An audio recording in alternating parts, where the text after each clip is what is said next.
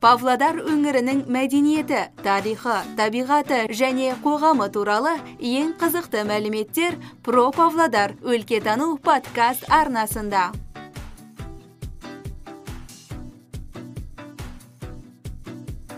Про павлодар подкаст арнасының кезекті шығарылымының қонағы егемен қазақстан газетінің тілшісі естай беркінбайұлының ұрпағы журналист фархат амренов. Қайырлы күн.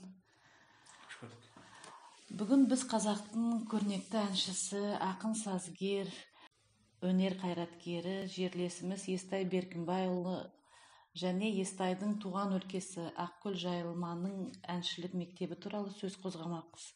Фархат өзіңіз естайдың ұрпағы екендігіңізді білеміз.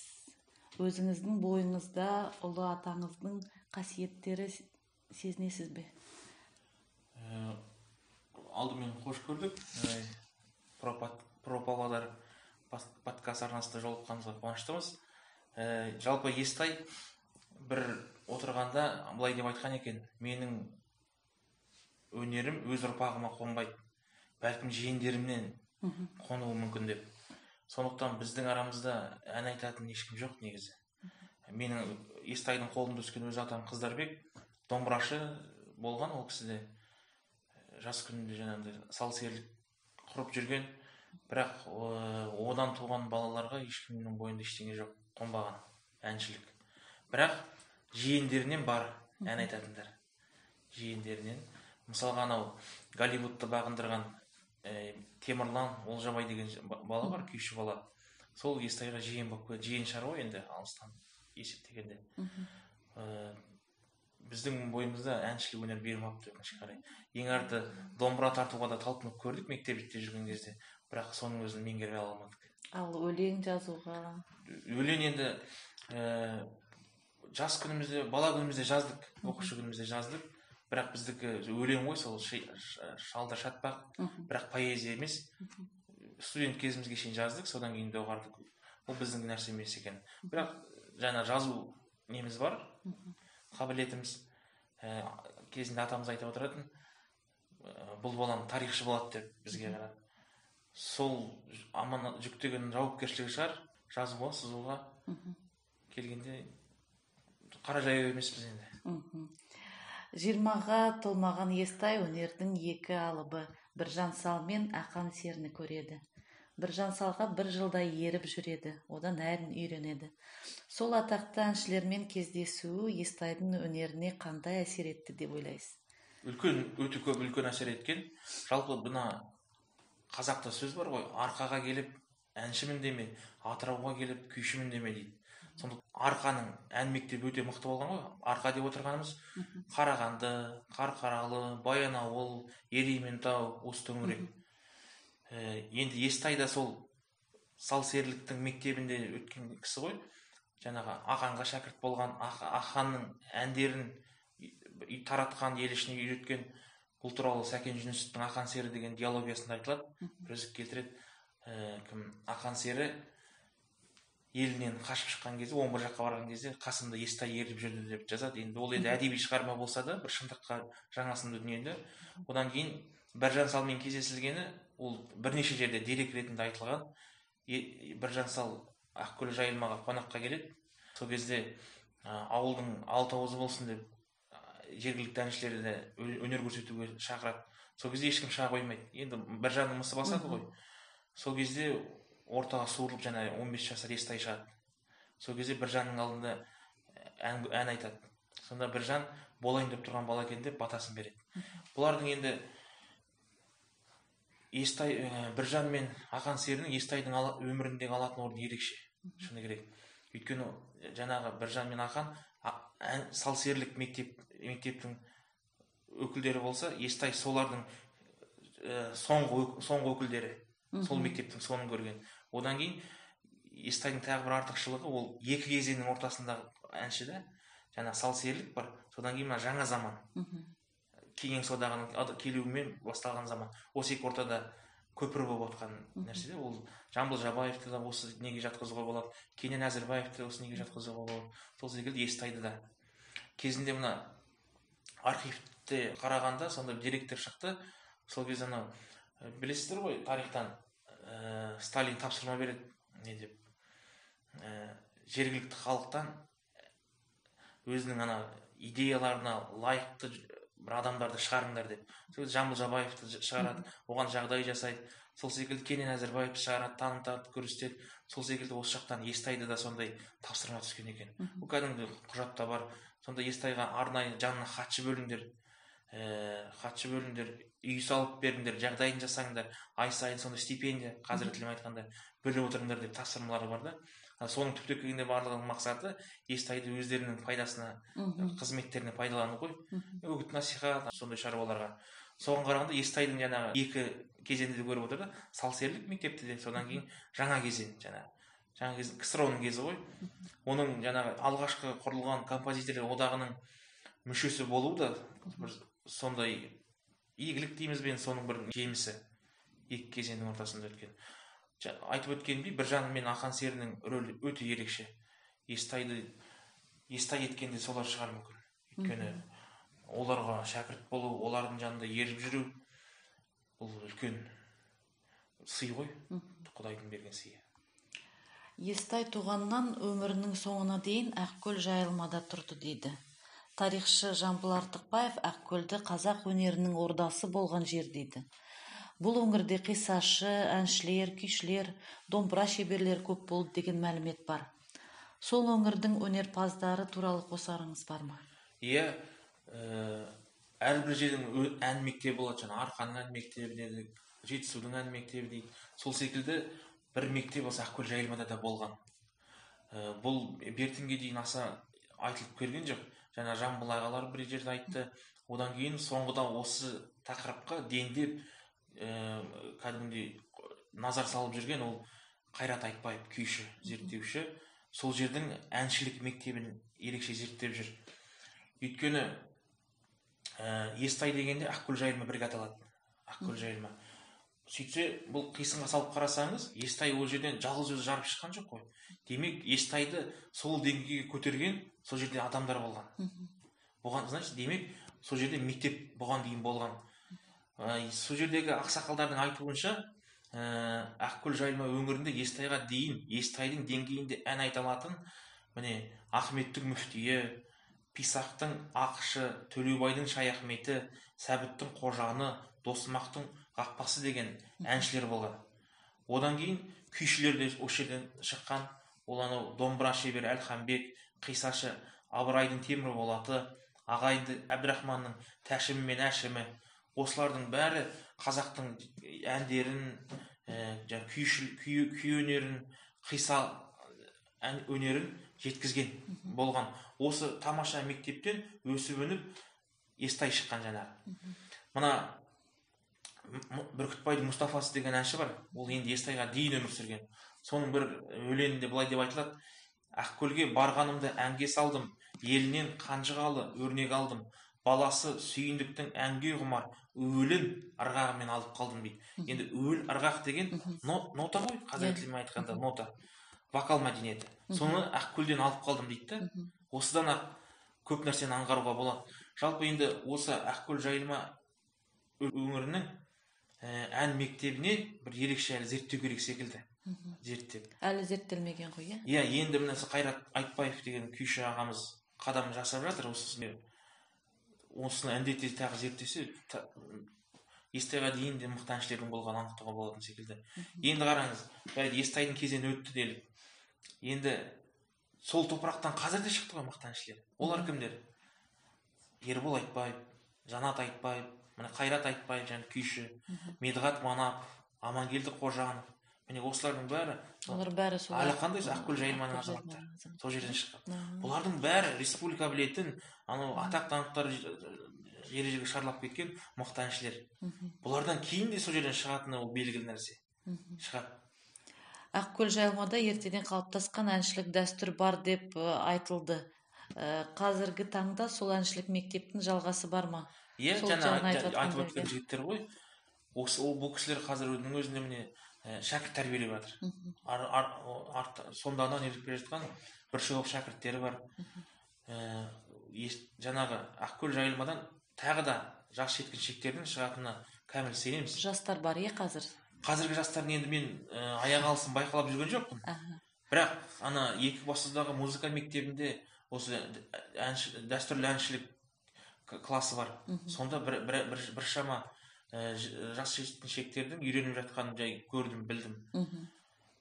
соған қарағанда сол иә? енді сол өңірдің азаматтары ғой олар. Демек бар әлі де естайдың өмірі мен шығармашылығы қаншалықты зерттеліп жатыр? Оған кімдер үлес қосуда.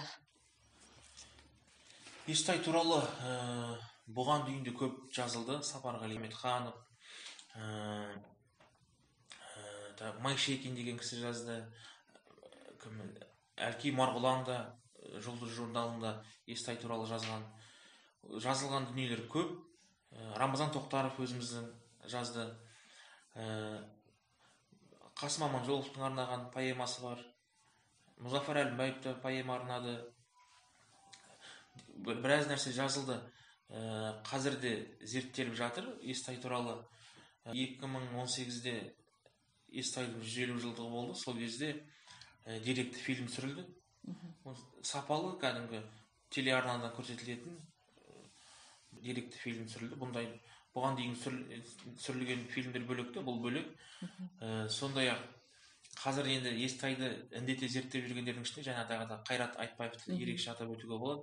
Ол осы кісі осы естай тақырыбы бойынша ә, еуразия ұлттық университетінің астанадағы магистрлік қорғады. Қазір сол еңбегін одан әрі жалғастыруда. Бұл енді қайрат өзі күйші өнер өнер зерттеушісі ғой. Ол ана естайдың әндеріне әндерінің ерекшеліктеріне аса мән береді одан кейін ерлан төлеутай деген кісі бар дәстүрлі әнші өнер зерттеушісі. Сол кісі де естай әндерінің шығу тарихын жазған. Бұл баянауылдың сал серілері ән мектебі деген бе кітапқа енді сол ол кісінің жазылғандар сол естайға арналған тарау бар. Сол секілді астанада иманғазы нұрахмет деген жазушы бар. Ол кісі де соңғы уақытта осы естай тақырыбына қатты қызығушылық танытып жүр. Біраз бірқатар танымдық материалдар жариялады. Жаңа Ә, енді естуімше осы кісі роман жазғысы келеді екен естай туралы. Енді бұған дейін жазылған жоқ естай туралы роман. Ә, егер ол кісі жазып жататын болса бір олқылықтың орны толғандай болады да. Ол біздің өңірдің кісісі ме жоқ біздің өңірдің адамы емес ол кісі астананікі сол жердің үлкен ы, өнер зерттеушісі. Осы неге дайындалып жүр екен да ол кісі? Өзімен де бірнеше рет кездестім мен. Сонда жай ыңғайынан байқадым. Біраз нәрсені біледі және әлі де білгісі келеді сол естай жүріп өткен жерлерді ара- аралағысы келеді. Егер ол еңбек жазылса өте орынды болады деймін. Және ол еңбектің ә, мына романның естайдың айналасынан емес немесе осы жергілікті павлодар өңірінен емес басқа жақтан жазылғаны әділдеу болады. Енді біз өзіміз жазсақ кішкене бүйрегің бұрып кетуі мүмкін да жамандығын жасырып жаңағыдай ал ана жақтан жазғандар олар басқа нейтральный көзқараспен жазады да ол жақсы бір дүние шығуы мүмкін деп есептеймін өзім. Одан кейін мына естайдың атын жаңағы шығармашылығын ұлықтауда бірқатар азаматтардың еңбегін атап өту керек. Олар қуат есімханов әбілқақ түгелбаев мұхит омаров міне осы кісілердің еңбегін бөле жара атап өту керек. Осындағы ә, естайдың көшенің атының берілуіне жалпы естайға қатысты дүниелердің бәрінде осы кісілер иә, бастамашы болып жүреді да. Ә, мына естайдың ақтоғайдағы кесенесінде жасатқан да осы кісілер қуат есімханов естайдың туған ауыл қаражарға барып тас орнатты. Ә, одан кейін естайдың ғашығы музасы болған қорланның қабірін тауып сол жерге де апарып тас орнатты. Бұның бәрі болашақ ұрпақ үшін мәні зор тәрбиелік дүниелер. Ә, енді міне білесіздер ә, жуырда санаулы күндерден кейін бұйыртса естайдың ескерткіші ашылады осы павлодарда. Бұл да бір көкейде жүрген көптен көп кісілер армандап жүрген дүние де соның сәті биыл түсіп жатыр енді. Бір екі үш жыл бұрын басталған жобаның да негізі ашылуы осы жылға дөп келіп тұр. Ескерткіш дайын өз көзімізбен көрдік. Естайдың енді жас күніндегісі бейнеленген ұнады. Сәт, Жақсы, иә. сәтті шыққан иә. Арқаның даласында әнге бөлек аяңдап домбыра ұстап келе жатқан естай ә, биіктігі де жаңа үлкен еңселі өзінің естай атындағы мәдениет сарайының алдына қойылған қуаныштымыз осындай істердің болып жатқанына.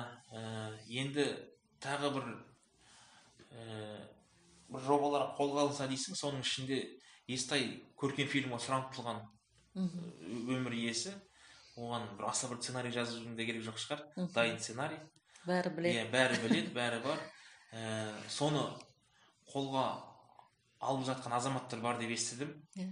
үлкен азаматтар әнші. Естай туралы бұйыртса көркем фильмді де көріп қалуымыз мүмкін. Жақсы болушы еді. Естайдың ұрпақтары туралы аз кем айтып өтсеңіз. Естайдың ә, екі ұлы екі қызы болған. Ұлдардың есімі жанабіл ә, және жәкөш жәкөш деген ұлы аштық жылдарында қайтыс болған. Мына азық түлік әкелу үшін жем ғой енді бидай әкелу үшін омбы жаққа барған кезде сол жақтан оралмаған. Жанабіл деген үлкен ұлы соғысқа аттанған сол жақтан қайтпаған жоғалып кеткен із түзсіз кеткен. Бірақ жанабіл сол соғысқа аттанған кезде ол екі қызы қалған артында. Зекен және зейніш деген зейніш деген апамызды сарторғай деп атаймыз. Ә, бұл кісілер міне естайдың туған немерелері. Бұл кісілер аллаға шүкір әлі де бар. Ә, зекен апамыз екібастұз қаласында тұрады. Сол өзінің ақкөл жайылмасында ә, зеленая роща деген ауыл сонда тұрады. М, Зе- зейніш деген апамыз сарторғай апамыз ертіс ауданының қосағаш ауылында тұрады. Зекен апамыз қазір тоқсанның үстінде әлі тын бұйыртса ескерткіштің ашылуына келемін деп отыр ол кісі. Ә, зекен апа зейніш апамыз да сарторғай апамыз да сексеннің үстінде ол кісі де. Ол кісі де тын. Бұл кісілердің барлығы мына түртіп қалсаң сөйлей кететін сондай шежіре адамдар да көп нәрсені біледі сол кездегі заманға байланысты. Сарторғай апамыз кезінде ән, ән айтқан жақсы ән айтқан ол кісіні ана өзі айтып отыратын да әбілда тәжібаев келіп алып кетем консерваторияға оқуға алып кетем деп келді дейді. Соны бұлар енді бармаған ғой. Естайдың енді бір тағы бір тағдырлы өмірінің тағдырлы кезеңі бұл ә, өмірінің соңында жетім балалармен қалғаны да. Енді ұлан жақта соғыста қайтыс болды екі қыз баламен қалды. Одан кейін айналасындағы өзінің немерелері жаңағы естайдан туған нұрмағамбеттің де айналасы аштықта қырылып нетеді де ол жақтан жаңа бір ғана адам қалады қыздарбек деген менің атам ол сол қыздарбек естайдың қолында өседі баласы секілді. Сол кісінің қолынан соғысқа аттанады сол кісінің қолынан үйленеді дегендей. Немере інісі інісі. ағасының баласы ғой. Ағасының баласы. Сонда мына естайдың бір қартайған шағындағы бір жетім қалған балаларды жеткіземін деп. Қатты уайымдап жүргені өйткені осы қыз балаларын жеткіземін жаңағы жасауын не- нетемін деп біраз еңбектенген жаңағы қаржы жинаған сол туралы кейде ана айтылады естайдың тыққан ақшасы табылмай қалды деп. Жинаған дүние мүлкі. Соның бәрін сол үшін жинаған екен негізі. Менің атам жаңа қыздарбек осы кісінің қолында өскен өзінің баласы секілді. 18 жасында соғысқа аттанатын кезде атамды үйлендірген ол кісі. Ай қыздарбек бір тұяқ сен соғысқа кетіп бара жатсың ертең артыңда ұрпақ қалмайды. Сен үйленіп кет артыңда қалсын біреу деп. Енді атамыздың көрер жарығы бар екен. Соғыстан аман есен оралады. Енді ол кісі жапониямен соғысады. Сол енді соғыстың соңына қарай қа- не неткен ғой барған. Аман есен оралады. Естайдың көп нәрсесін біраз естеліктерін осы қыздарбек деген ақсақал жеткізген.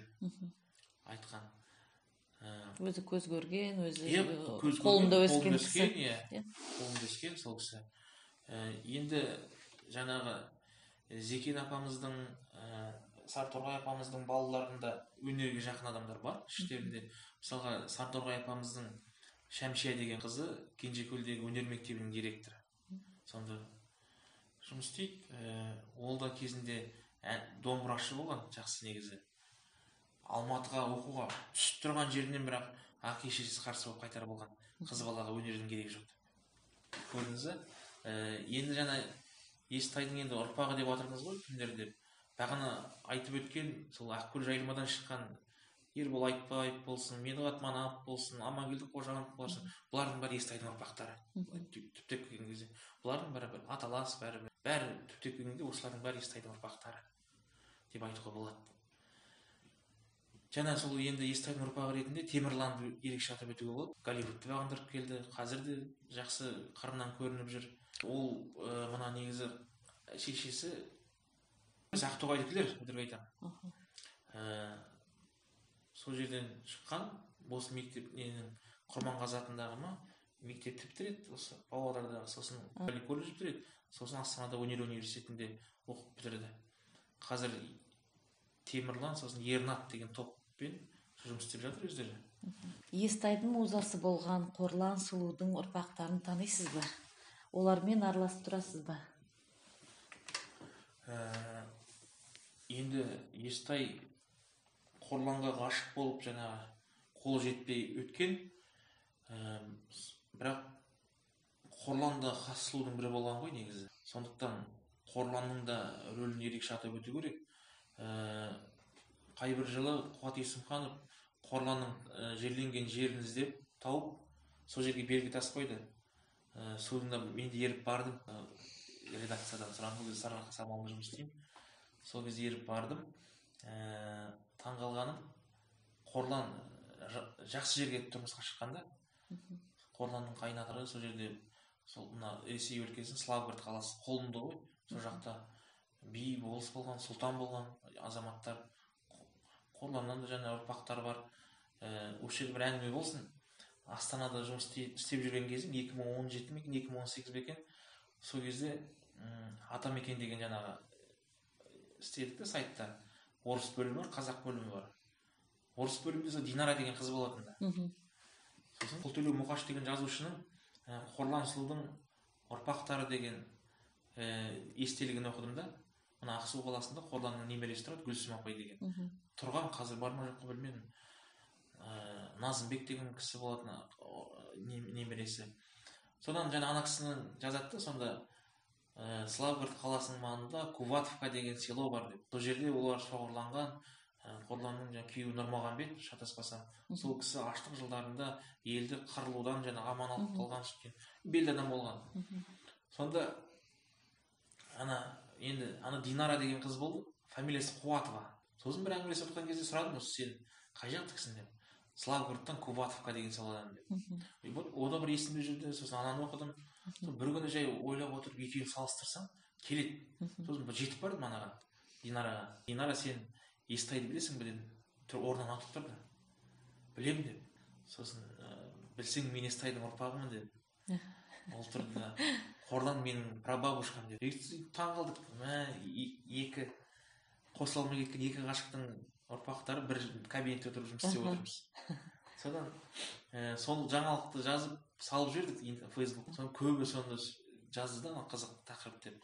Телеканалға да шақырды бірақ ә, ол жақтар ана ә, кішкене естайды қарамайды екен да өйткені біздің әжеміз онымен жаңағы ғашық болмаған жүрмеген. Енді оларды моральдық тұрғыдан қиын шығар енді түсінуге болады. Сөйледі. Да сосын біз бұл тақырыпта әңгімелескіміз келмейді негізі деп басын ашып айтты. Бірақ ұрпақтары бар ол кісінің де бәрі. Мына сол екі мың қай жылы? он ба екен сегіз бе екен? Сонда қуат есімханов қаражарға естайдың туған ауылына белгі тас қойды.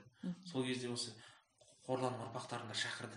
Ол кісілерді назымбек деген ақсақал сосын гүлсім деген апай келді.